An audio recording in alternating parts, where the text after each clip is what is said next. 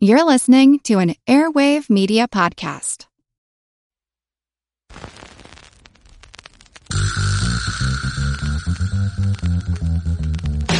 Her Money is supported by Fidelity Investments. Together we're here to empower, educate, and encourage women to start talking about money.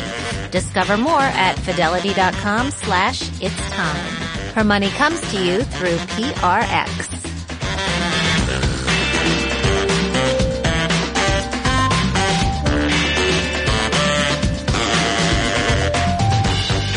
Hey everybody, welcome to Her Money. So here's something that I don't often get to say. I am currently sitting across the table from the woman who Forbes magazine deemed the second most powerful woman in the world twice. Not just once, but twice. I am with Sheila Bair. And if you don't recognize her by name, then you will remember what she did for sure. Sheila was the FDIC chair, chair of the Federal Deposit Insurance Corporation from 2006 to 2011 which means she's the one who steered the agency through the worst financial crisis since the Great Depression. She was responsible for the safekeeping of $6 trillion in American savings. Her leadership earned her the JFK Library's Profiles in Courage Award, her two-time title as the second most powerful woman in the world and nicknames like the new sheriff of Wall Street. I, I, hope they gave you a gold star to go along with that no. one. she currently serves on a number of corporate and fintech boards while continuing her advocacy for common sense policies to promote financial system stability and responsible lending practices. And she's just a delight to talk to. And I'm happy that you're here. Well, thanks. I'm really pleased to be here. Yeah. So you have been in New York for a couple of days. Right. right. You are here to spread the word about one of those fintechs that right. you're working with. So this is a company, it's a Kansas company. I'm from Kansas originally and uh, they reached out to me a few years ago. They've got a really interesting business model. Uh, they basically help people uh, manage their 401k accounts and make sure that their uh, their asset allocation is is appropriate given their age and how far away they are to when they would like some more financial freedom, and also to make sure that they're in the lowest cost uh, fee and uh, the lowest cost fund in terms of fees. And uh, it's very transparent pricing. It's ten dollars a month, very affordable for just about everybody, and it's really a, an unserved market segment because generally, professional financial advisors can't give you services, you know, in a way that's economically efficient for you unless you have a lot of money. So they're trying to fill that void. And, uh, I just, I, you know, I thought it, what they were trying to do was, was important. So I, I decided to try to help them. It's a company called Blooom. It's called Blooom, right, with, with three O's. and what I think is interesting about this is that it's plan agnostic. So yes, no matter is what 401k you have That's through right. whatever employer or whatever provider. That's right. It sort of layers on top and can give you advice. It can give you advice. That's right. So they don't ask for your money. They don't want your money. They don't try to sell you funds or products. They're completely unconflicted. Wherever your 401k is, they will go there and take a look at it and analyze it for you to let you know what they're, in their professional opinion, if you have the right resource allocation, if you're in the funds that are the lowest cost and then uh, give you that analysis. And if you like what they do, they'll make the transactions for you and then monitor your account on an ongoing basis. But you can actually get the analysis for, for free. free. You right. don't have to That's sign exactly up. So right. if you're yeah. listening and you want to know if your 401k is doing the job as best as it could right. by putting you into the lowest cost investments, right. you can run a Blooom analysis you can. and then not pay for it. Not pay for it at all. No, okay. it's completely free. All right. Well, that's good. We like free. we, we do like free. I want to go back to 2008 and talk about the financial crisis. We all have the picture in our mind, at least I have the picture in my mind of President Obama and Hillary Clinton when we got Osama bin Laden and seeing them in the war room, watching everything that went on and seeing almost the moment that it happened. We don't have that picture of being in the room where it happened for the financial crisis, but you were in the room. Right. So yeah. tell us what what was that like yeah. and and what did you have to do to help steer the country out of trouble right so uh, it's it's a really good question, and it was more of a you know a slow erosion, and then when the Lehman Brothers uh, bankruptcy occurred, we really had a a significant shock to the system, and um, so there wasn't that one seminal moment. There were a lot of lot of moments where things were very tense.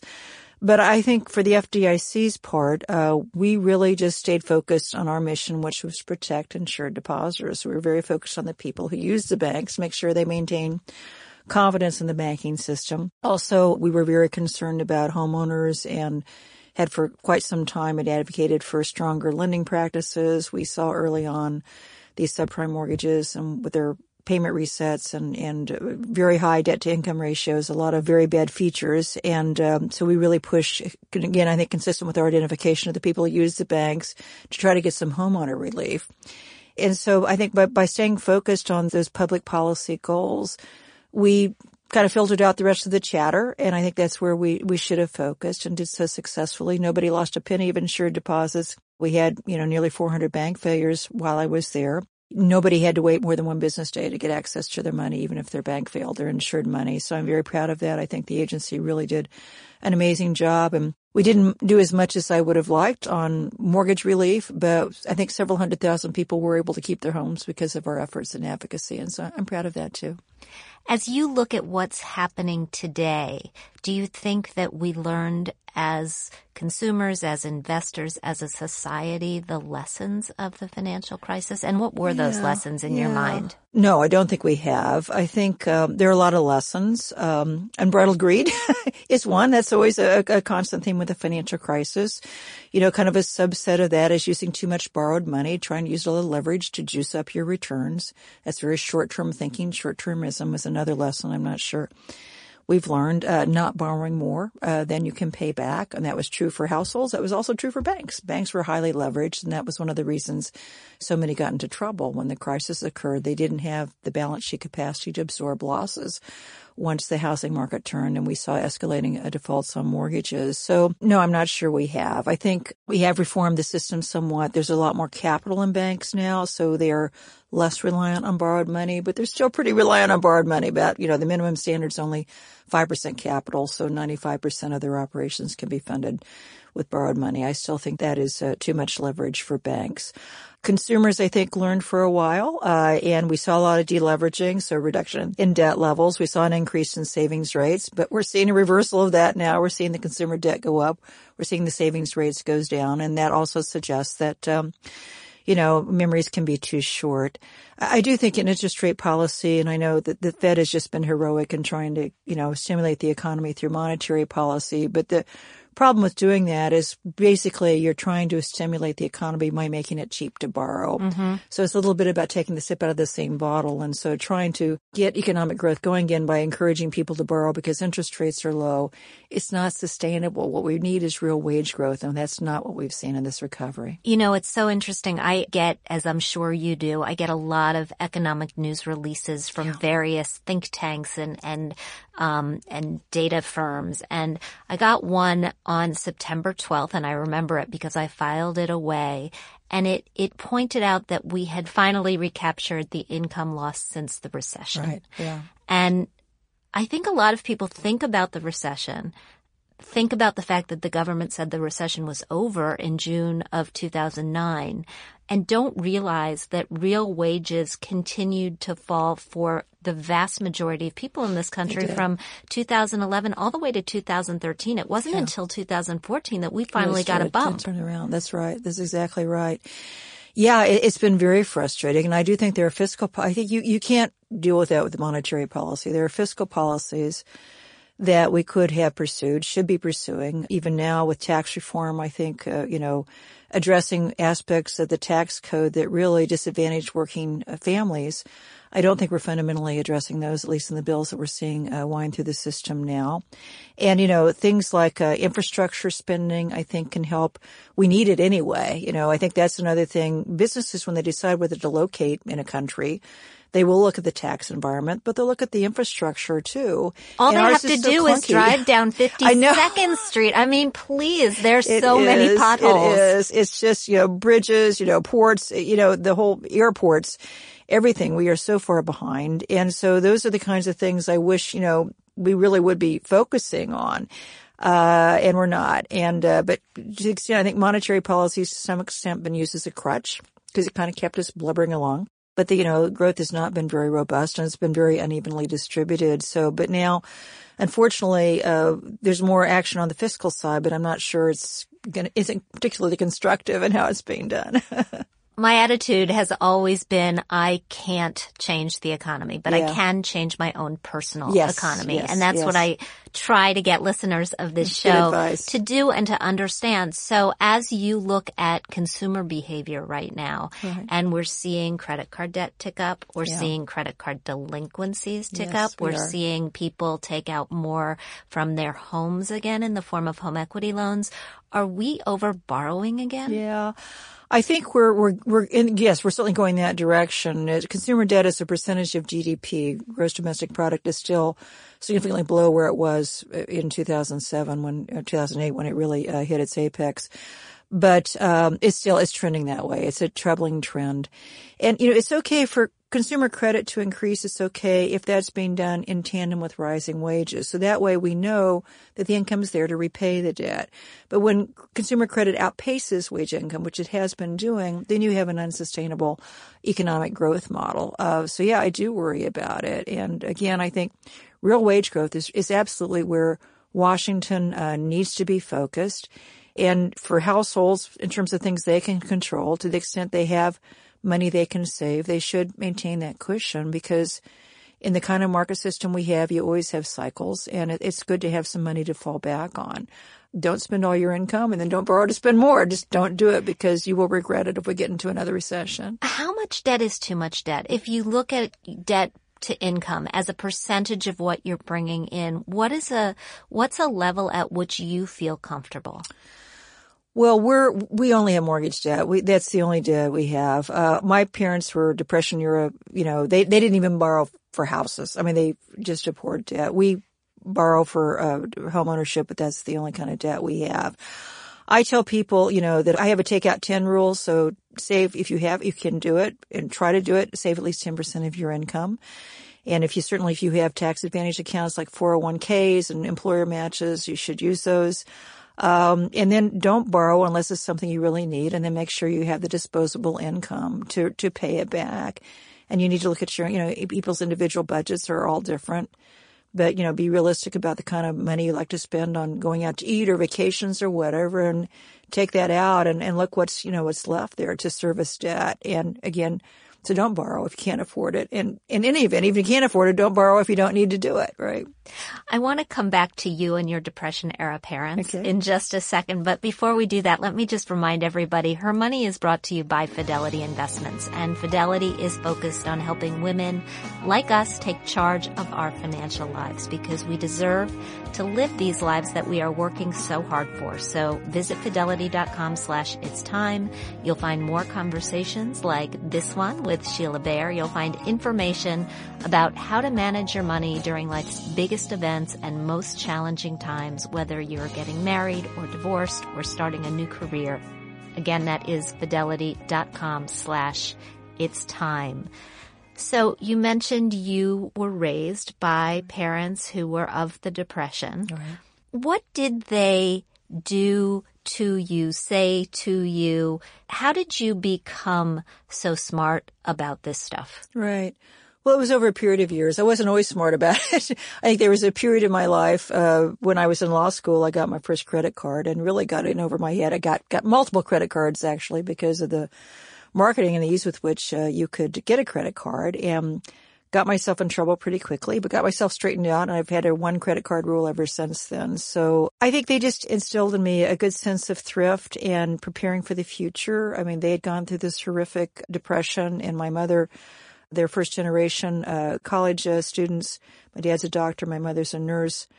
And um, they had uh, they but they grew up in very uh, financially difficult circumstances and then went through this horrible depression as small children. Obviously it gave had made a huge impact on them. So being prepared for the worst and you know sometimes you can fall you can be a little bit too much. That makes you a little too risk averse. But i think it's better to uh, err on the side of caution and save what you can and have that cushion you know, it's also just psychologically. I mean, you look at people, if they suffer from depression or if their families are having difficulties, so much of it ties back to money and uncertainty and fear that you don't have financial security. And so from a peace of mind perspective too, saving money is what you can, saving it early, getting the benefits of compounding working for you it has not just in the sense of having financial freedom, but psychological peace of mind. I think oh, is so important. I totally agree. I mean, I've talked often on this show about how after I got divorced, saving money was the only thing that made me feel safe. Yeah. You know, yeah. just just being able to check in on the balances in the bank and yeah, know absolutely. that it was there. It's reassuring. And I said my advice when I, have written children's books, and I, I encourage parents to have um, clear piggy banks so the kids can see the money pile up, and also when they give them an allowance. So if their allowance is a dollar, do another twenty five cents, and it goes directly into the piggy banks. They can spend the dollar, but there's another twenty five that has to go, or ten cents, or whatever it might be. I think if the kids can watch it grow, um, they they get that same on a, you know, and on, for a small child, they get that kind of same sensation of pride that they're growing their money. It gets harder as they become teenagers though because money has become so invisible. I mean, when yeah, I was a teenager, I had a passbook savings account. I would yep. get on my bike. I would take my babysitting money to the bank and yep. I would put it in and they would stamp my passbook. Right. You know, this doesn't happen. My kids have Venmo. Yeah, right? Yeah. I mean, and, and money through Venmo goes so quickly. Yeah, You've got true. a child who's 17. She's 17, right. And you've yeah. another one who's older. Yes. How yes. have you made them smart about money? Right, right. So we follow the same rules. So that each week when they got their allowance, a, a part of it would go into savings. And once it accumulated, it, it, went into the bank. And so they did watch their bank account balances grow. And so we pay the allowance in cash. And actually, I still give my daughter her allowance in cash, and she spends some of it and saves some of it. And uh, so I think uh, that tangibility has had had some advantages. But you're right, it, money's becoming more and more invisible, but it's still cash there. And I think to the extent, just to your point of, of making it tangible for kids, if parents can give them the cash and separate it that we have, and then the savings goes into the bank where basically you're not going to touch it, it's a good early early lesson to learn. I know that um, since you left the FDIC, you've done a couple of things. You yeah. worked at Washington College. You ran yes. Washington College, worked at is a huge understatement. And one of the things that you did while you were there was to raise some money to pay back student loans for your current students. Can yes. you, can you, yeah, you called yeah. it Day of the Debt, which I think was debt, yeah. yeah.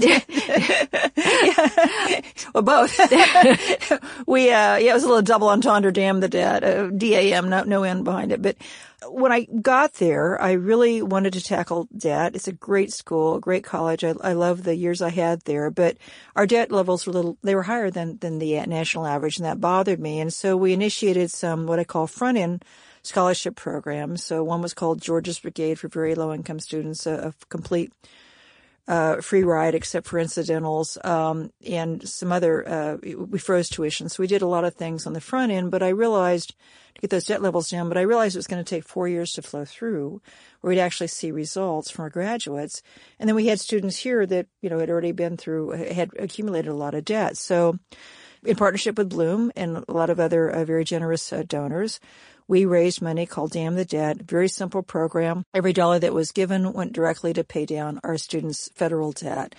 And uh, the two years I was there, we were able to pay the debt down by about 10%, which was, was about $3,500 per student. So it was not insignificant. And if, if you if then add the savings by paying down that principal, they weren't paying interest on that money either. So it was north of 4,000 in terms of the total benefit. That was a nice going away present. And also just by announcing the program, I was also all about retention and graduation rates. So giving them an extra incentive to graduate so they would have this benefit. And, if, and a final advantage of the program was if, if you for instance, if an employer helps pay down debt after they graduate, it's taxable income. But since this was just built in as a senior scholarship, it, we could do it as a scholarship, so it wasn't didn't have tax ramifications for the students. So clearly, student loan debt is something that you've studied and and Right. Yes. and you've you've Yes. you've dug in. Yeah. What do you say to students and their parents who are evaluating where am I going to go to school? Mm-hmm. How much am I going to borrow? What what's the smart way to do that these yeah, days? Yeah. Well, it's it's a really good question. So they should look. I think all schools. Um, obviously, the first thing is look at the academic program. Is it a good quality academic program? Does it have strengths? If if their child already knows what they want to study, do they, they have academic programs that, that meet that? So those are all very important. But then look at outcomes too. What are the graduation rates? What are the job placement rates? A lot of schools publish that now. They should publish that. And then what's the average debt load at the school? And uh, make sure you fully explore um, scholarships that are available. Frequently, the you know the kind of the, the sticker price that's disclosed is not. There's a lot of scholar, ability to get scholarships to lower that, and so uh, fully explore that. If you can save, save. Start when your child is born. Start saving. Put it in a 529 or an ESA. There are tremendous tax advantages to doing that. Get your parents, the grandparents to, to, to save money to save what you can to reduce the need to borrow. And then I think for freshmen, I'm not a big fan of working a lot, but I think certainly summer jobs or in the second year, they're academically uh, capable of having a, a part-time job, just a few hours a week. I think that's important to help uh, make sure that you minimize the need to borrow. And that's the way it used to be, right? Right, Used to- and- that's how you'd pay for college. You wouldn't borrow. The combination of savings and work and And you feel like you have a stake in it and you're more likely to get out in that Yeah, four years. Exactly, exactly. Yeah. So as we wrap up here, I started this show by mentioning that Forbes twice named you the second most powerful woman in the world.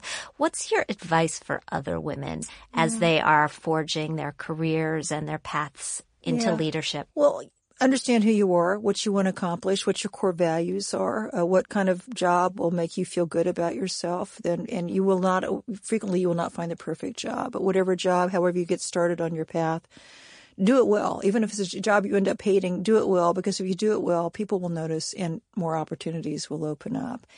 I think also speak up. Don't be obnoxious about it, but take credit and don't let others take credit. I see uh, that happen a lot. I even at my age, I joke. Uh, you mentioned the Sheriffs of Wall Street. That was a Time magazine piece that was done with me and Elizabeth Warren and Mary Schapiro. And when I was being interviewed for that timepiece, um, this came up, and I said, I can't tell you even now the number of times I've been in a meeting dominated by men, and I will say something, and there's dead silence. Ten minutes later, some guy will say exactly the same thing, and oh boy, Joe, that's a really good point. So, you know, And what do you do? What do you do when You'll that say, happens? I just made that point, and if there's a more importantly, if there's another woman in the room, the other woman should say, Sheila just made that point. I mean, you don't have to agree with each other. You won't always agree with each other. But one thing we can all do for each other is stand up for our right to be heard and acknowledged. And, uh, and I think frequently that, that does not happen. So, um, speak up. Make sure you're speaking up intelligently. Do your homework and, and have good points to make, but you will. And uh, don't get hung up. There's uh, it's better than it used to be. There's still a lot of gender discrimination out there, but you'll make yourself go crazy if you worry about it. Just always be prepared. Do the best you can. Um, you know, and if, if you, people try to marginalize you or ignore you, then speak up. Fabulous. Sheila Bair, thank you so much. I hope you'll My come pleasure. back the next time you're in town. And we'll be right back with Kelly and your questions.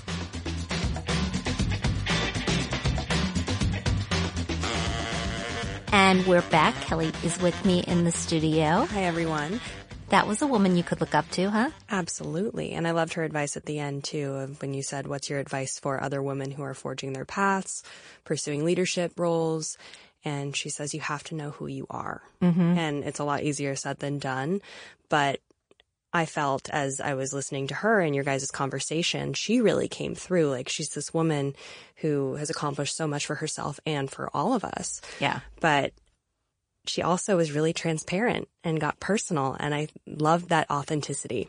Yeah. I've met her in person before, but never had a chance to really spend time with her. And we got lunch before the interview, which was terrific. So all good. All right. We have questions. We do. Our first question is from Kathy. She writes, How do I find a financial planner that is right for me? I'm a single parent of two, one in college and one a junior in high school. I'm working two to three jobs to try and let my children graduate college with as little of debt as possible without having to take loans myself. I have a 401k and a Roth and want to make sure I have money invested wisely. Wow. Well, first of all, Kathy, I mean, you're doing so much for these kids, two to three jobs to help them get through college without student loan debt. It's just, I mean, if I had a button where I would push it and we would hear applause, I would be pushing it for you because I think that this is really, really incredible.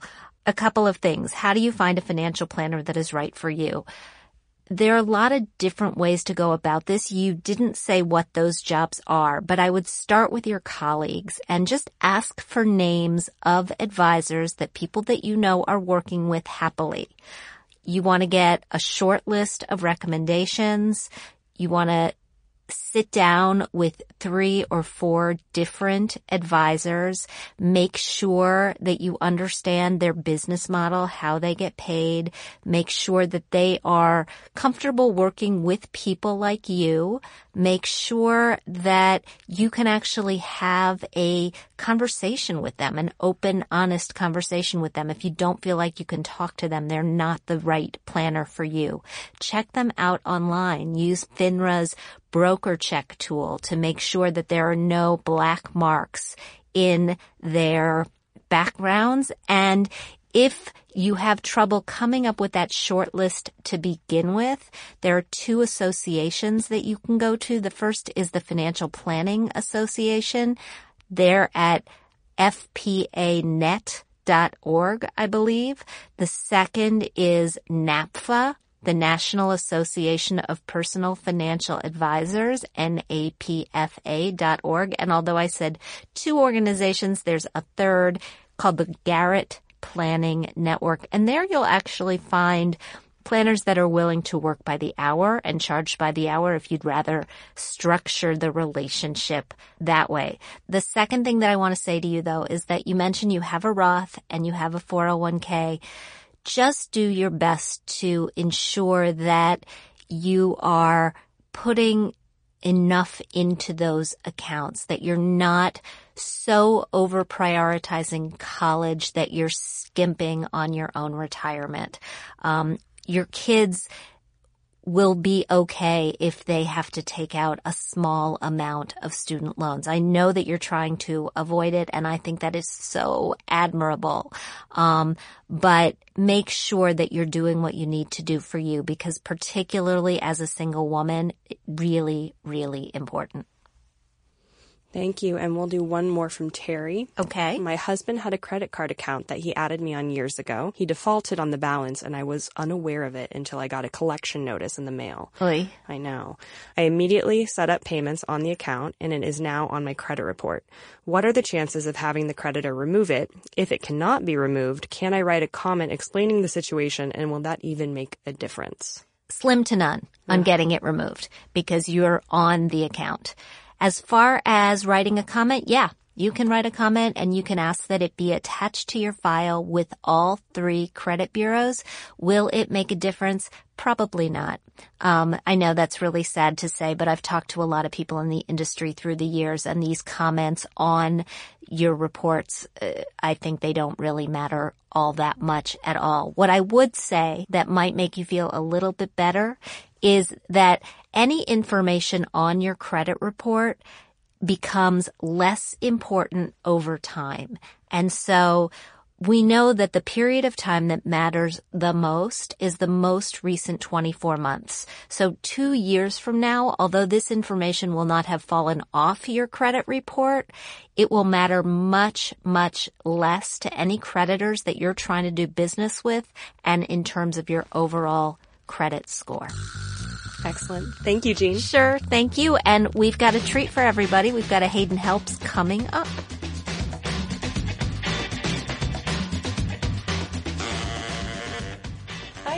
Hey, Hayden.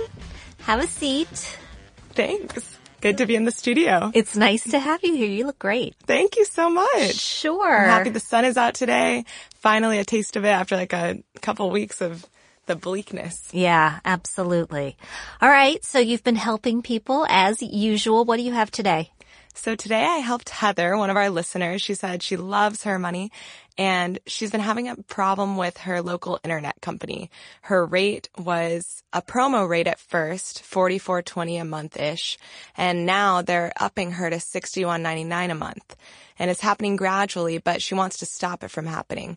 She called and tried to get them to dial her back down to her original rate, but they said no, even when she threatened to change to Google Fiber, one of the competitors. Mm-hmm. So I called and talking to the representative, I was able to get her rate down to 54.20 a month for the next 12 months. So that was saving her about $5 a month from what she's currently paying. But then I was like, that's not enough. So I asked for more discounts. I said, is there anything you can do, you know, a credit, anything like that towards the account? The girl said, how about a $10 credit every month for the next 12 months? I said, absolutely. So that's now applied to her account and she's going to be paying only 44 a month, which is saving her $16 a month for a year. Wow. You know, what's impressive about this, first of all, is A, you asked for the credit and they gave it to you. But beyond that, I think that people listening may say, well, you're saving her $16 a month. Big deal. But we have to remember with things that we pay for often, the savings can end up being as big as the savings on a really big item. So that's $16 a month. That's almost $200 a year. Absolutely. And that's a plane ticket. Absolutely. I mean, you know, $16 a month, it could be a lot of things. Even I recently stopped eating out once a week and I'm saving about that much a month, which exactly $200 a year. You could go to a big city from New York for less than that. Exactly. Exactly. So when would you suggest that Heather pick up the phone and call these people back again? Should she do it when that rate is about to expire? Make a calendar notice? Exactly. That's what I emailed her to do. Make a calendar notice about a couple weeks before it's about to expire, maybe 11 and a half months from now. Call back, um, you know, explain the situation. And I found something that's really helpful too is connecting with the representative on the fact that you don't want to pay more. Say, you know, no one likes to pay more for no reason, as you probably agree. And once you establish that connection, they put themselves in your shoes and are more willing to help you, I've found. Hayden Field, consumer reporter and amateur psychologist. Thank you so much. Thank you so much, Jean. And if you've got a consumer problem for Hayden Help, send it to us at jeanchatzky.com. Hayden will do her best to save you some money. Thanks to everybody for joining me today on Her Money, to Sheila Bair for a fascinating conversation. If you like what you hear, please subscribe to our show at iTunes please leave us a review. Reviews are important. It's not just that we want to know what you think. Hopefully what you think is nice and it'll get other people to tune into the show. We'd also like to thank our sponsor, Fidelity. Our music is provided by Track Tribe. Our show comes to you through PRX. Join us next week when we will be back with Kathryn Minshew of The Muse.